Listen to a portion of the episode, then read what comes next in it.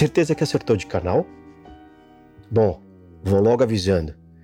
Aqui no Jazz Vaneio, sim, Jazz Vaneio, ou Devaneio do Jazz, ou algo pelo estilo, aqui só se fala de música boa, e em particular de álbuns de jazz. Brincadeiras à parte, vos fala Marcelo Linoesa, direto da bela e querida Barcelona, em inestimável companhia do Mr. Rod Leonardo, lá do outro lado do Atlântico, em plena New York City. Nosso primeiro Jazz Vaneio, ah, ah antes que eu me esqueça, ah, bem-vindos. Abre uma expedição aos anos 90, né, dividida em quatro partes ou atos, né, como gostamos de dizer para parecer um pouco mais requintados. Né. Bom, cada ato, na realidade, é um podcast diferente sobre um álbum específico dentro da temática proposta, o jazz nos anos 90, nesse caso.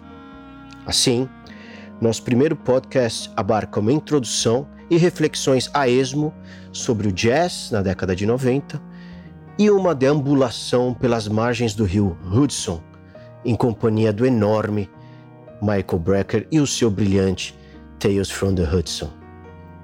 Estamos em 1996. Comecemos.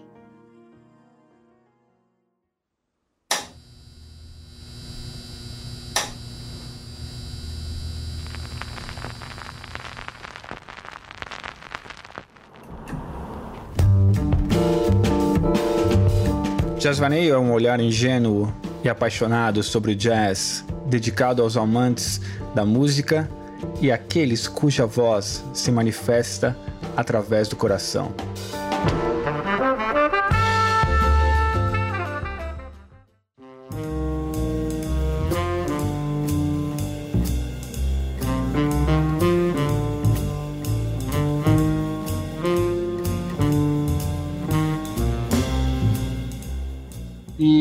E, Celo, como estão as coisas aí, cara? Como que você tá? Aspecto de saúde familiar, pessoal, tudo, tudo muito bem.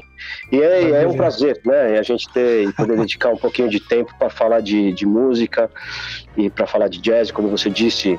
Selecionamos aí quatro discos da, da década de 90, que não tem que ser os melhores nem os mais clássicos, ah, longe disso. Também a gente vai falar de coisas aqui é, muito pouco faladas, inclusive. Eu acho que pelo menos os quatro álbuns que selecionamos Dois deles são bem uh, lado B, entre aspas, né? Principalmente um deles que é o Lost Tribe, né? Enfim, uma banda bem, bem, bem underground do mundo do jazz, que teve pouca continuidade, né? Eu acredito que são três discos só que, que lançaram oficialmente, até onde eu sei. Mas, uh, enfim, não são obras clássicas. Eu acho que, inclusive, os anos 90 se a gente for refletir um pouco sobre o que estava acontecendo no, no, no, jazz, é uma década complicada, é uma década de, de, enfim, de incertezas, né? É de como se posicionar. O jazz já vinha sendo de uma maneira questionado desde os anos 70, né, com, com a força do, principalmente do rock and roll, né, com Beatles, com, com, com a música progressiva, etc. Então, o jazz ele perdeu aquele protagonismo que tinha nas décadas anteriores, nos 60 e nos 50, principalmente nos Estados Unidos, né? Uhum. E os anos 80 se adaptou muito, né? Se adaptou, tentou se adaptar muito, digamos, a, a as cores, né? E, e as texturas, né? Que, que, que trazia na época, né? Essa coisa dos teclados, sintetizadores, etc, né? E os anos 90 foi um ano também complexo, inclusive, para o rock, né? Porque a gente teve uma nova onda quase meio punk, né? digamos, com, com nirvanas e com propostas mais, mais simples, mais diretas, né? E o jazz nessa década, ainda que tenha manifestações mais, mais vanguardistas, né?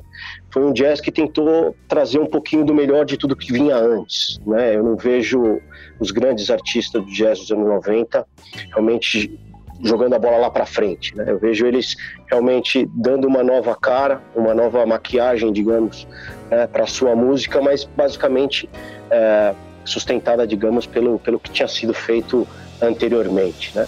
Então você, você acha que no, assim, na metade dos anos 80 e pegando todo até a metade, ou até a, os anos 90 inteiros, você acha que o jazz ele começou a dar uma reinventada nele mesmo? Que eu falo, tipo assim, quando você começou a, a fusão do jazz com o hip hop aqui em Nova York, você pega bandas que nem o Astray, entendeu? Sim. Que faz aquela, aquela fusão literal do hip hop da rua e, e você é, mete um sax, uma levada jazz, entendeu? Tem várias bandas que fez essa fusão. Uma das, um, um, dos, um dos rappers mais famosos aqui, que fez uma fusão meio genial, foi o Nas, entendeu? Ele, ele, ele, o primeiro disco dele teve essa fusão bem na veia. Sem dúvida. Jazz. Sem dúvida. O Kendrick Lamar tentou uma coisinha, mas não era. Ele tem um, um, uma, uma virtude pro jazz, mas não é tão pura que nem você pega o Tree, entendeu? Nos, nos anos 80 até os anos 90. Então você pega até quando nós vamos falar hoje do Lost Tribe, mas eu, você me corrija se estiver errado, até, até o Tales from the Hudson, eu, eu, tenho umas pegadas mais tentando se reinventar, umas coisinhas mais contemporâneas, saindo um pouco daquele jazz é, do que vinha de uma era de um, de um Miles, de um Chet Baker, entendeu? uma hora mais mais clássico, um jazz mais clássico, entendeu? Então você acha que no, nos anos 80 para os 90 ele, ele, o jazz veio de uma fase se reinventando, né? Sem dúvida, eu, eu acho que sim. Eu acho que isso começou provavelmente nos 80. Aliás, começou nos no 70, né, com o Fusion, né, que foi a explosão do o Fusion. Fusion exatamente. É. Pelo, claro, pelo advento do, do, do, do, do rock, né, enfim, do rock mais progressivo, mais elaborado, inclusive mais pop, né? Isso vem de Beatles, vem, vem de Led Zeppelin, afins, né? Jimi Hendrix, com uhum. certeza, discos tão importantes quanto Beaches Brew, Silent na Silent Way, Headhunters do, do Herbie Hancock, e uma série de outros álbuns, né? E, e, e as bandas, as, o, o, trio, né? A trilogia das bandas, é, é, digamos, do fusion mais clássicas, né? O Mahavishnu Orchestra, Return to Forever e o Weather Report. Então, isso começou lá, e nos anos 80 esse processo acho que continuou, né? Aí toda aquela influência de uh, Brian Eno, por exemplo, que, que já vinha explorando coisas com David Bowie, enfim, com King Crimson e com vários outros artistas, isso também foi incorporado ao jazz, né? Daí nasceram as, aqueles quartetos ou os quintetos elétricos, o Chico Corea, que é um cara que a gente vai falar hoje, lançou vários discos nos 80 uh, elétricos, digamos, né, uhum. com muita influência de sintetizadores, de teclado e tal. Inclusive uma pena, né, porque eu acho que muito desse material lançado nos 80 pelos músicos de jazz, pelas bandas de jazz, foram usadas inclusive para filme pornô, né? É Não curioso isso. É, é, é, é uma, é uma pena. Tem, puta, pega filmes pornô dessa época dos anos 90 a trilha sonora de fundo, cara, digamos, o background. Disso, né? eu nunca, nunca é, reparei nisso. É, você está ouvindo jazz eletrônico, né? É, enfim, né? Com essa, com essa pegada oitentista, que é uma pena, né? Porque banalizou muito esse tipo de proposta. Você lembra nos anos 80 tinha aquele, tinha aquele sax elétrico, que era tipo, era um, era um formato de sax, mas ele era totalmente digital. E, e o teclado, aquele teclado de braço, né? Se colocar como uma guitarra. exatamente, exatamente. exatamente. Não, e Corea tem vários uh, exemplos disso, né? Uh, vários trabalhos nessa linha. Herbie Hancock, enfim, os grandes do teclado nos anos 80 um, meio que exploraram isso, né? Ou flertaram com, com essa proposta. E os anos 90, para terminar essa, essa, essa introdução, eu acho que vai na mesma linha, né? Vai na, numa linha de que bandas começaram a trazer elementos mais pesados né, do rock, né, e mais diretos eventualmente, né.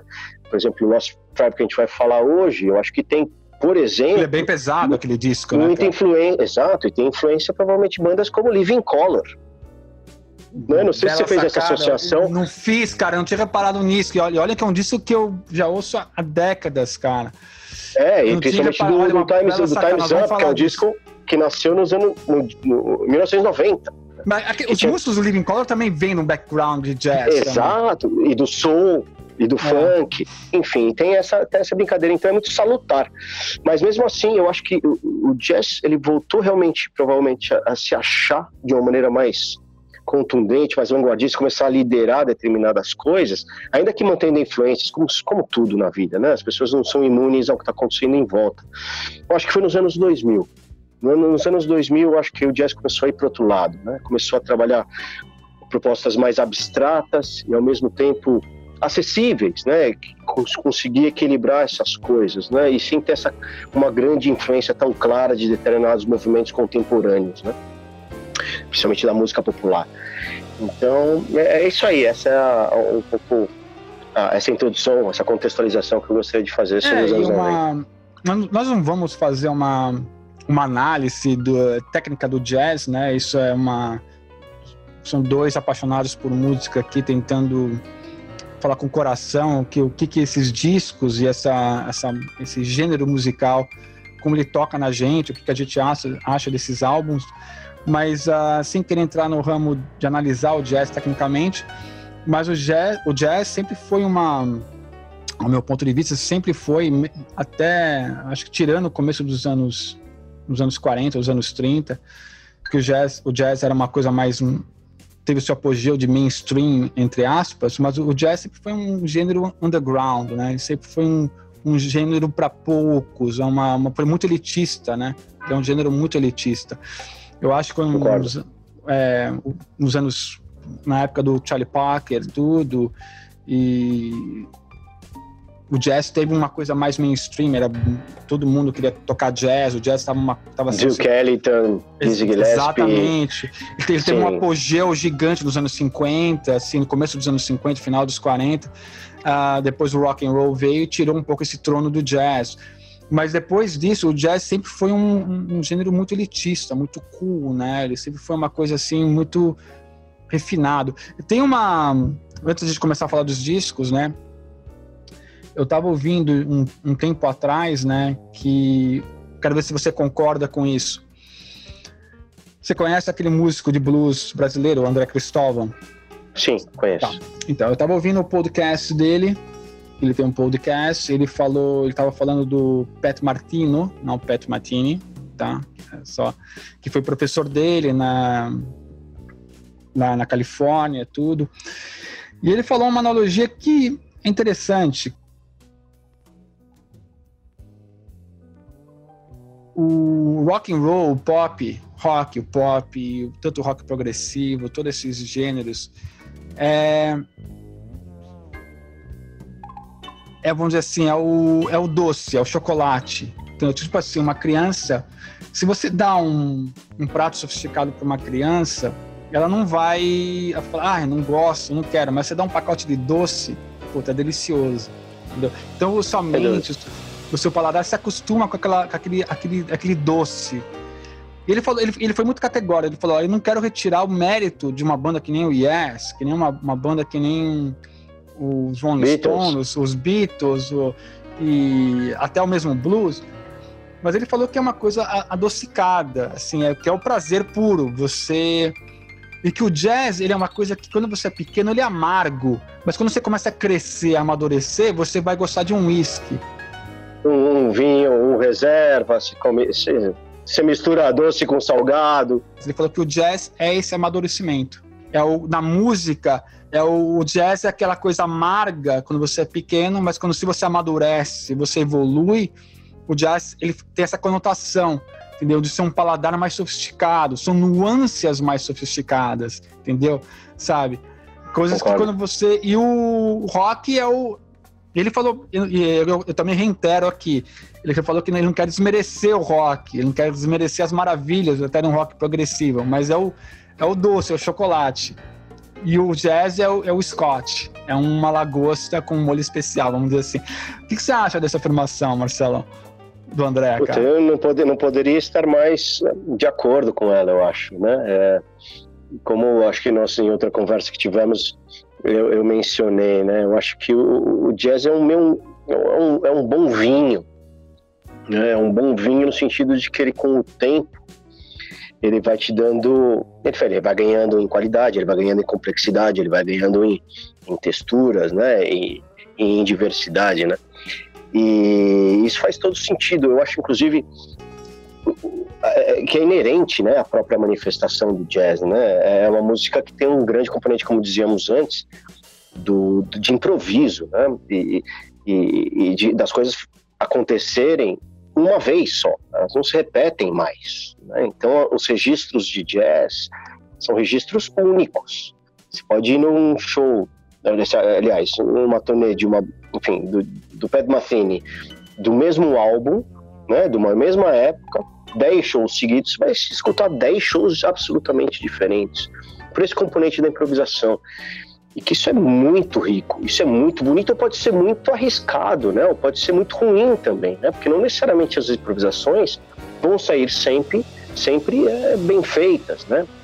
E, e, essa complexidade, como você disse, né, essa, e, e, e como dizíamos antes também, essa promiscuidade dos músicos de jazz, né, por eles trabalharem com tanta gente sempre, constantemente e fundamentalmente não se repetirem, eles lançam um álbum, fazem uma turnê desse álbum, que costuma ser curta, depois soltam outro álbum, trabalha com outro músico e vão trabalhar outras coisas. E os materiais antigos quase nunca são resgatados. Exatamente. Quase nunca, eles passam página. Isso é parte da dinâmica e da, e da cultura jazzística que eu acho das coisas mais fantásticas que tem, porque existe o frescor sempre no jazz, sempre. E esses álbuns que a gente vai falar, a gente pode escutá-los mil vezes. É, o jazz é aquela eles coisa, vão né? suar, Envelhece, eles vão né? trazer elementos novos. exatamente. Eu concordo veementemente com o que ele disse, sem desmerecer absolutamente de nenhuma forma outras manifestações de, Não, de, lógico, de, ainda mais de nós que somos tal. fãs de. É, ainda mais no quem somos nós. É, lógico. Mas faz todo o sentido do mundo. Eu acho que vai por aí, sem dúvida. Então vamos lá, Marcelo, vamos começar. Nós começamos com o senhor Michael Brecker, Tales from the Hudson. Entendeu? Como que foi o seu contato com esse, com esse disco? Poxa, é, é, infelizmente eu gostaria de ter uma história mais interessante para contar, mas nesse caso em concreto eu não tenho. Na verdade, foi um. é, eu cheguei nesse disco de maneira natural. Eu conhecia o Michael Brecker através de um grande mentor que eu tive na minha adolescência, quando eu ainda ia jogar o futebol é, no, no Banespa, né? Que ele era uma espécie de auxiliar técnico, né?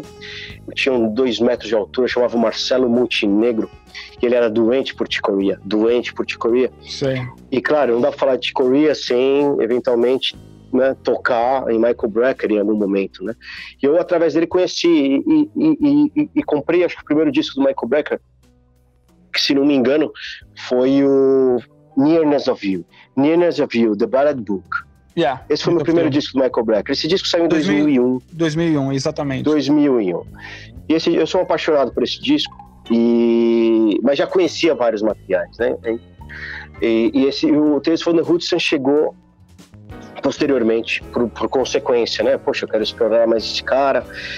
E, e, e veio assim. Inclusive, o Michael Brecker, até hoje, eu acho, né?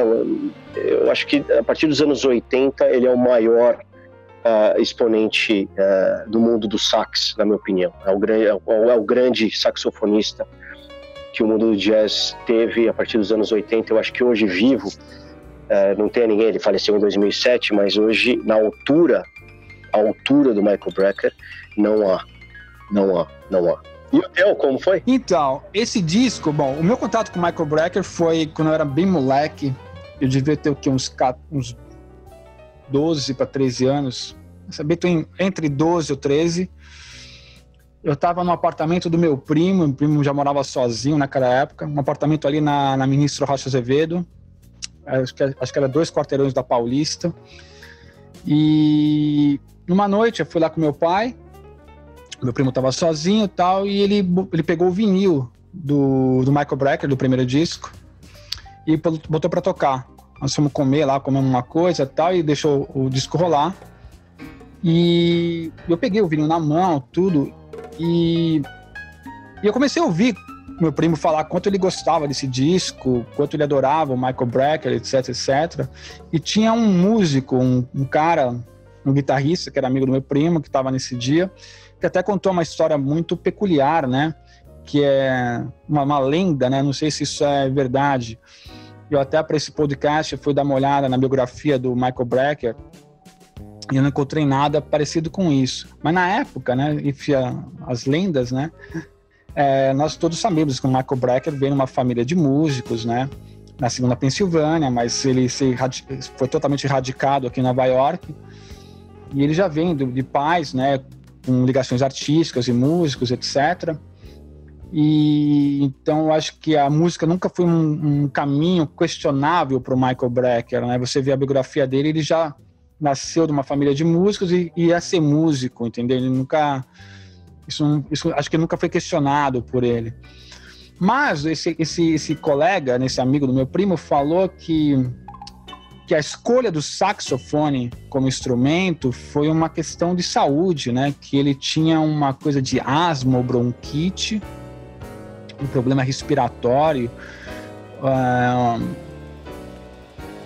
sei lá, o coração, eu não, eu não, lembro direito. Uma coisa que ele tinha algum problema de coração ou, ou pulmão, e que o, o instrumento, a respiração, o estudo dele de respirar, todo o, com ar, começou, o médico sugeriu para ele, ó, já que você quer ser músico tal, você devia pegar um instrumento de sopro, tá? Que isso pode que fantástico. E é, e é onde que o saxofone foi uma um, um instrumento não só para a carreira dele, mas que ajudou ele na saúde dele.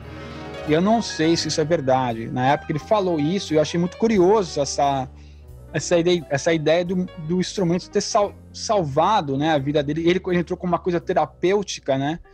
E ao mesmo tempo levou ele para uma carreira absurda. Ah, o disco estelar, Tales, estelar. É, o disco Tales for the Hudson, eu escolhi esse disco, eu recomendei esse disco particularmente porque uh, esse disco ele veio de um espólio de CDs do meu primo que eu tinha recebido e esse disco estava no meio. É, um espólio, né? Que, que maravilhoso. É, e esse disco tava entre. O CDzinho tava entre esse espólio. E eu, primeira coisa, eu, eu amei a capa.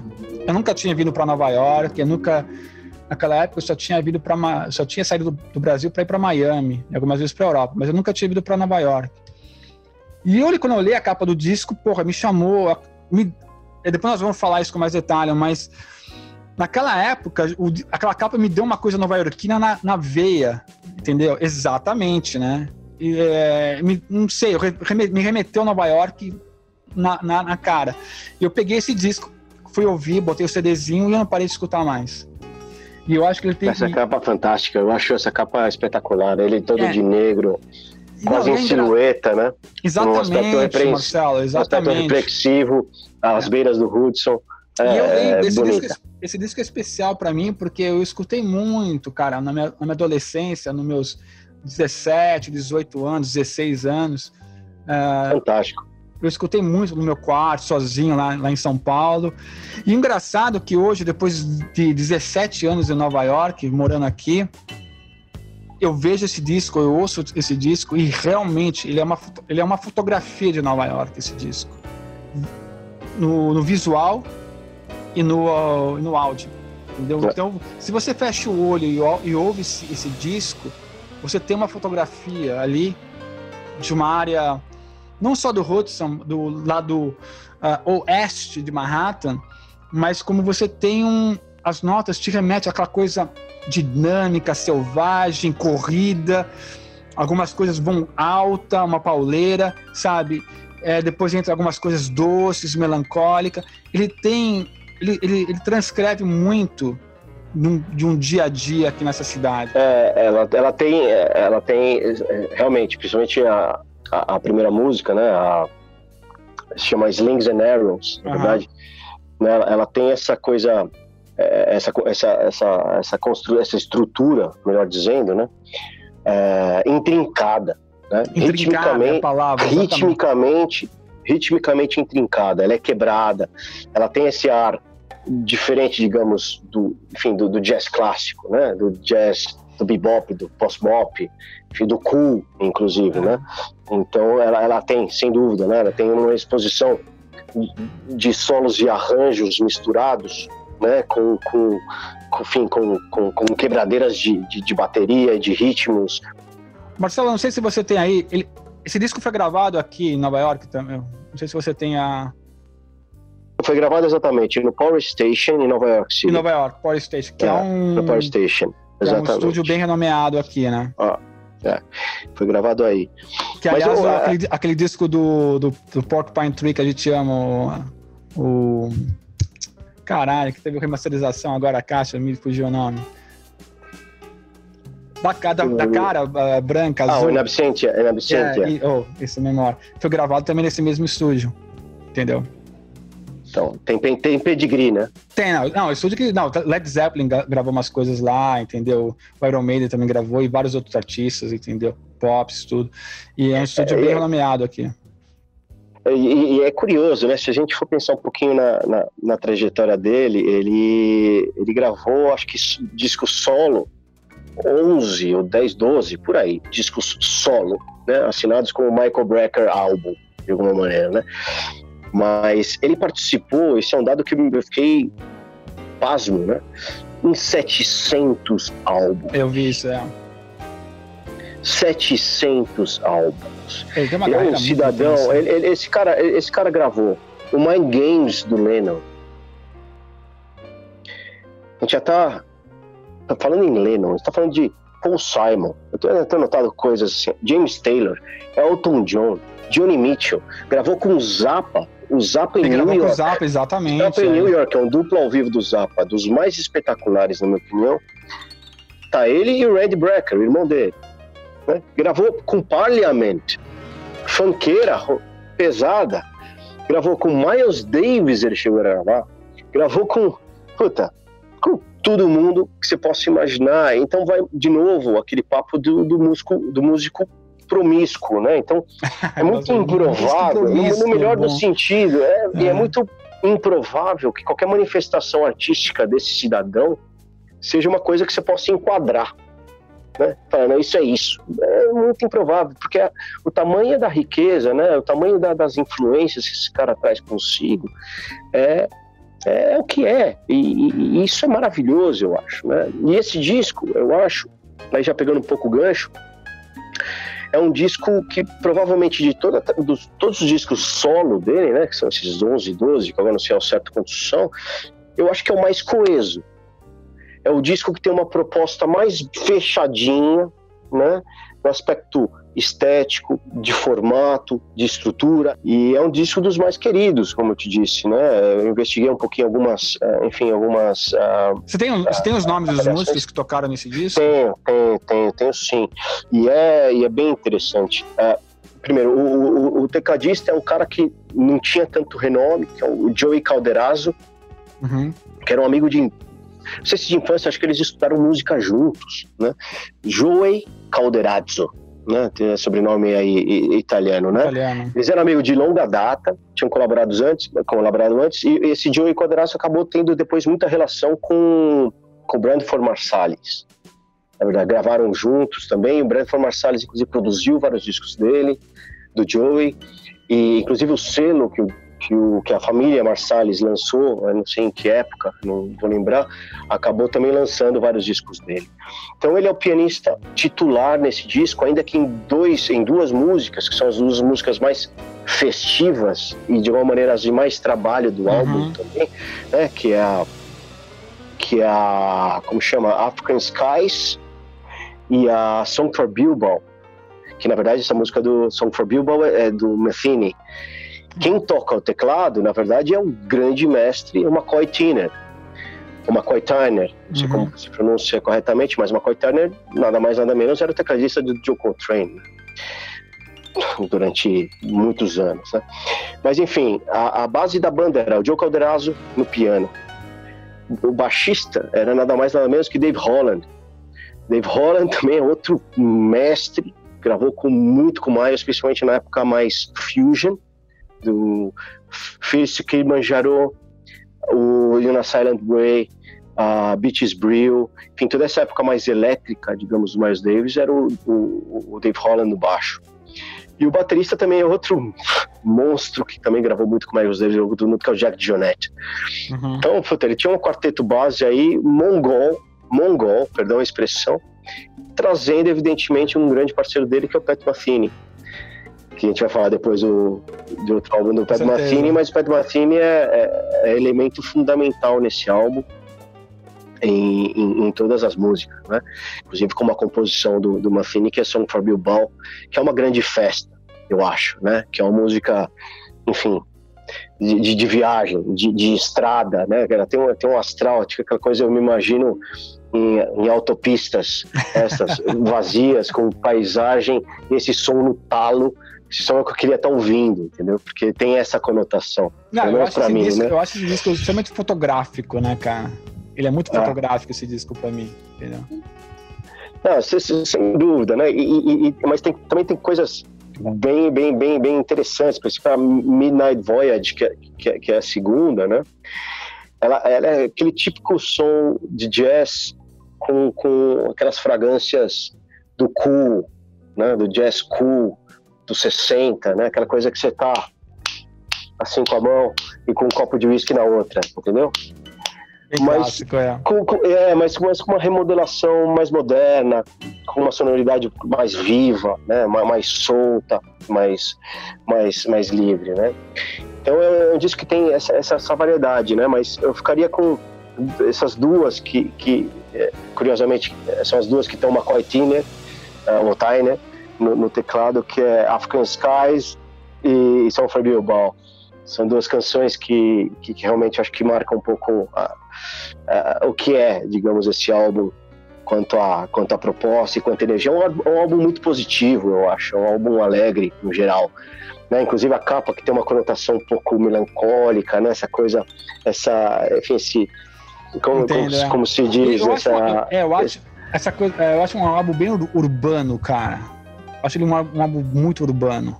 Assim, não sei como é, descrever. Mas a capa não é, né? A capa não é, curva, é né? exatamente. A, a, a, capa traz um elemento meio melancólico, traz um elemento meio, meio triste, né? De pesar ou de reflexão. Mas não é, eu acho que é um álbum com uma proposta super clara, né? Porque eu não sei a localidade exata dessa foto, mas é, provavelmente ele está andando assim na, na margem do, Hudson, do Hudson, né? Aliás, a, do, la, do outro lado você vê New Jersey, né? E, mas a foto dá uma conotação meio de campo, meio de montanha, ele tá numa fazenda, e ele tá no centro de Manhattan, entendeu? Sabe?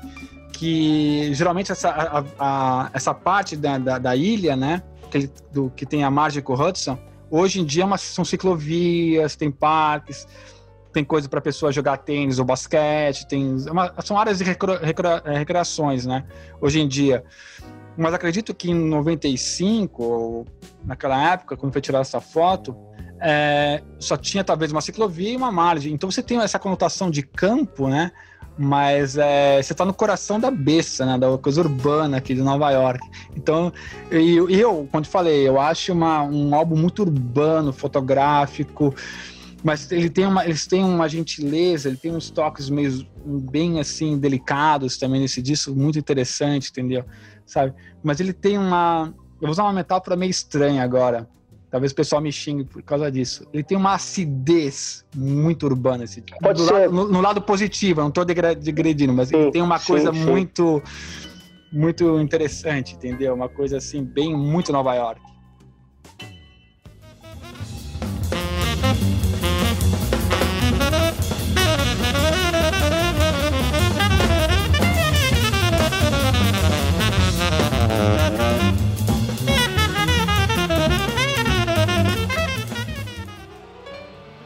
Mas é um disco, no geral, uplifting. É, é, é um disco revigorante. É, tem uma energia boa. É o é caos, é o grunge, é o caos, é, é, é, é, a bagunça, é a sujeira, tudo num caldeirão e que vem essa energia que, porra, sabe, no bom sentido, até como se fosse uma droga, né? Assim, que você não consegue. É muito adrenalina. E o disco, ele, ele passa isso, essa coisa positiva, essa, essa, como eu te falei, essa acidez, né? É muito. Eu acho um disco muito metafórico, né, nesse sentido. Sabe? Ele pega. Sem muito... dúvida, sem dúvida. É um disco que acabou sendo, inclusive, premiado, né? É um disco que ganhou dois Grammys. Dois né? Grammys, né? exatamente. Ele ganhou o Grammy pelo melhor disco de jazz, individual ou de grupo né, no, no ano, e ganhou inclusive com a melhor performance, melhor solo de jazz pela última música, né, que é a Cabin Fever, né, e que é, que é uma música puta, absolutamente frenética, né? Inclusive, eu acho que ela destoa do álbum, ela fecha o álbum, mas ela é frenética, ela é uma brincadeira de improvisações a la bebop, mas frenético e, e com uma execução de sax e de baixo de bateria também, evidentemente, incrível. Aí nessa música uma Mafini talvez fique um pouco num segundo plano, mas É uma violência. É uma, uma, é uma violência. Mas é uma, mas é uma grande, mas é uma grande, mas é uma grande brincadeira. Inclusive, do álbum, eu acho que é a música que mais destoa e que provavelmente é que eu menos goste, entre aspas, mas é uma violência. Né? É um final, o, o final dessa música é intrincadíssimo. Né, é super complexo, é super enviesada, né, e ritmicamente, harmonicamente, tudo. Então, e ganhou, né? Enfim, um disco, inclusive premiado, como eu falei antes, é, não só na minha opinião, mas pelo visto no geral, provavelmente existe uma percepção de que se seja um disco muito, muito coeso dele, né? E, talvez o mais. Eu tenho quase todos os álbuns dele e eu não reconheço em nenhum deles essa coesão, né? Essa, essa, esse fechamento, né? essa integridade una, né? Que, que, que esse disco tem. Então, eu acho um dos grandes álbuns dos anos 90 e, e, e, um álbum que realmente representa um pouquinho do que era esse grande, grande, enorme artista, um dos maiores mestres da história do, saxo, do saxofone, na minha opinião, um dos grandes mestres. Não conheço, acho que até Coltrane, olha a heresia que eu vou falar, até Coltrane teria algo de inveja, por exemplo, da técnica dele de vibrato, né? técnica dele vibrato é uma, é uma, uma loucura, é uma coisa de outro mundo. Tem uma música inclusive eu vou soltar aqui, que se depois a gente quiser ouvir, investigar, chamada, que nem foi composta por ele, chamada Scriabin. Scriabin é um compositor russo, né, de, de música clássica vanguarda do século XX, que eu adoro, inclusive. A música chama Scriabin, provavelmente em homenagem a esse cara, mas, enfim, não foi nem composta por ele, é uma balada tem uns 10 minutos. Eu não conheço, eu não ouvi na minha vida, enfim, um solo, um trabalho de sax com esses vibratos, com esse sentimento, com essa capacidade de exposição do, do interior para o exterior e, e, e, sonoramente, enfim, inclusive, isso que é curioso, né? Acessível, por mais complexo que seja, mas acessível ao público, como isso. E esse trunfo, na minha opinião, tem o Michael Brecker. Ele é um dos caras mais, mais geniais, eu acho, num instrumento é, que já houve na história do jazz, é, falando em sax, né? E, e, como compositor, eu acho esse disco, ainda que tenha composições de outras, enfim, de outras pessoas, uhum. mas a grande parte do disco é dele, ele, ele também mostra o seu poderio, enfim, como compositor, né? E Marcelo, um dado que eu não tenho aqui, aliás, uma que eu estava pensando agora, esse disco foi produzido por quem? Por ele mesmo? quem produziu é um cara chamado George Whitty. George Whitty. Que co-produziu o disco, na verdade, com o, o Michael Brecker e o próprio Pat Metheny. Entendi. Então, então, é então a, os, é, os três é, produziram é esse disco. seis mãos, é a seis mãos. A mas seis aparece mãos. em primeiro lugar o George Whitty. Entendi. Não, porque o disco, é, eu acho o disco muito bem produzido. Pra caralho. Pra, pra caralho. caralho pra caralho. Eu acho provavelmente o melhor produzido ele, dele. Ele é impecável esse disco, entendeu? O, o, o, último também é bom, mas o último já pegou ele doente, ele já com leucemia avançada, uhum. bem fodida, que é o, é o Pilgrimage. Pilgrimage de, de, acho que 2006, por aí um ano antes dele morrer, ou, ou mais ou menos o um ano que ele morreu, que também está muito bem produzido, eu acho. Marcelo, só, só para relembrar aqui, provavelmente todo mundo sabe, mas o Breck ele teve leucemia, né? Ele teve uhum. câncer. Tipo raro, inclusive, era uma, uma, tem um outro nome, não é uma leucemia habitual, que trouxe uma trans, um transplante. Só para me recordar aqui para registrar, que ano que ele, ele acabou falecendo? Em 2007. Mas o Michael Breck, eu sempre tive a impressão dele ser um cara não digo melancólico, mas um cara muito na dele, quieto, muito introspectivo, discreto. discreto. Um, um pouquinho sofrido, entendeu? Assim, com limitações até, até de saúde, talvez. Não sei, essa é a imagem que eu tenho. Mas ele era um cara assim, lendo a. Frágil. Frágil, é, você pegou a palavra correta. Um cara frágil, assim. Mas não frágil de ser um cara fraco, mas. Frágil, sim, sim, assim, sim, sim, mas entendi. Eu posso ter equivocado. Eu tava lendo algumas coisas dele, mas parece que ele até tinha uma, uma tristeza, uma frustração, uma frustração no final da carreira dele por não ter sido reconhecido em algumas coisas, entendeu?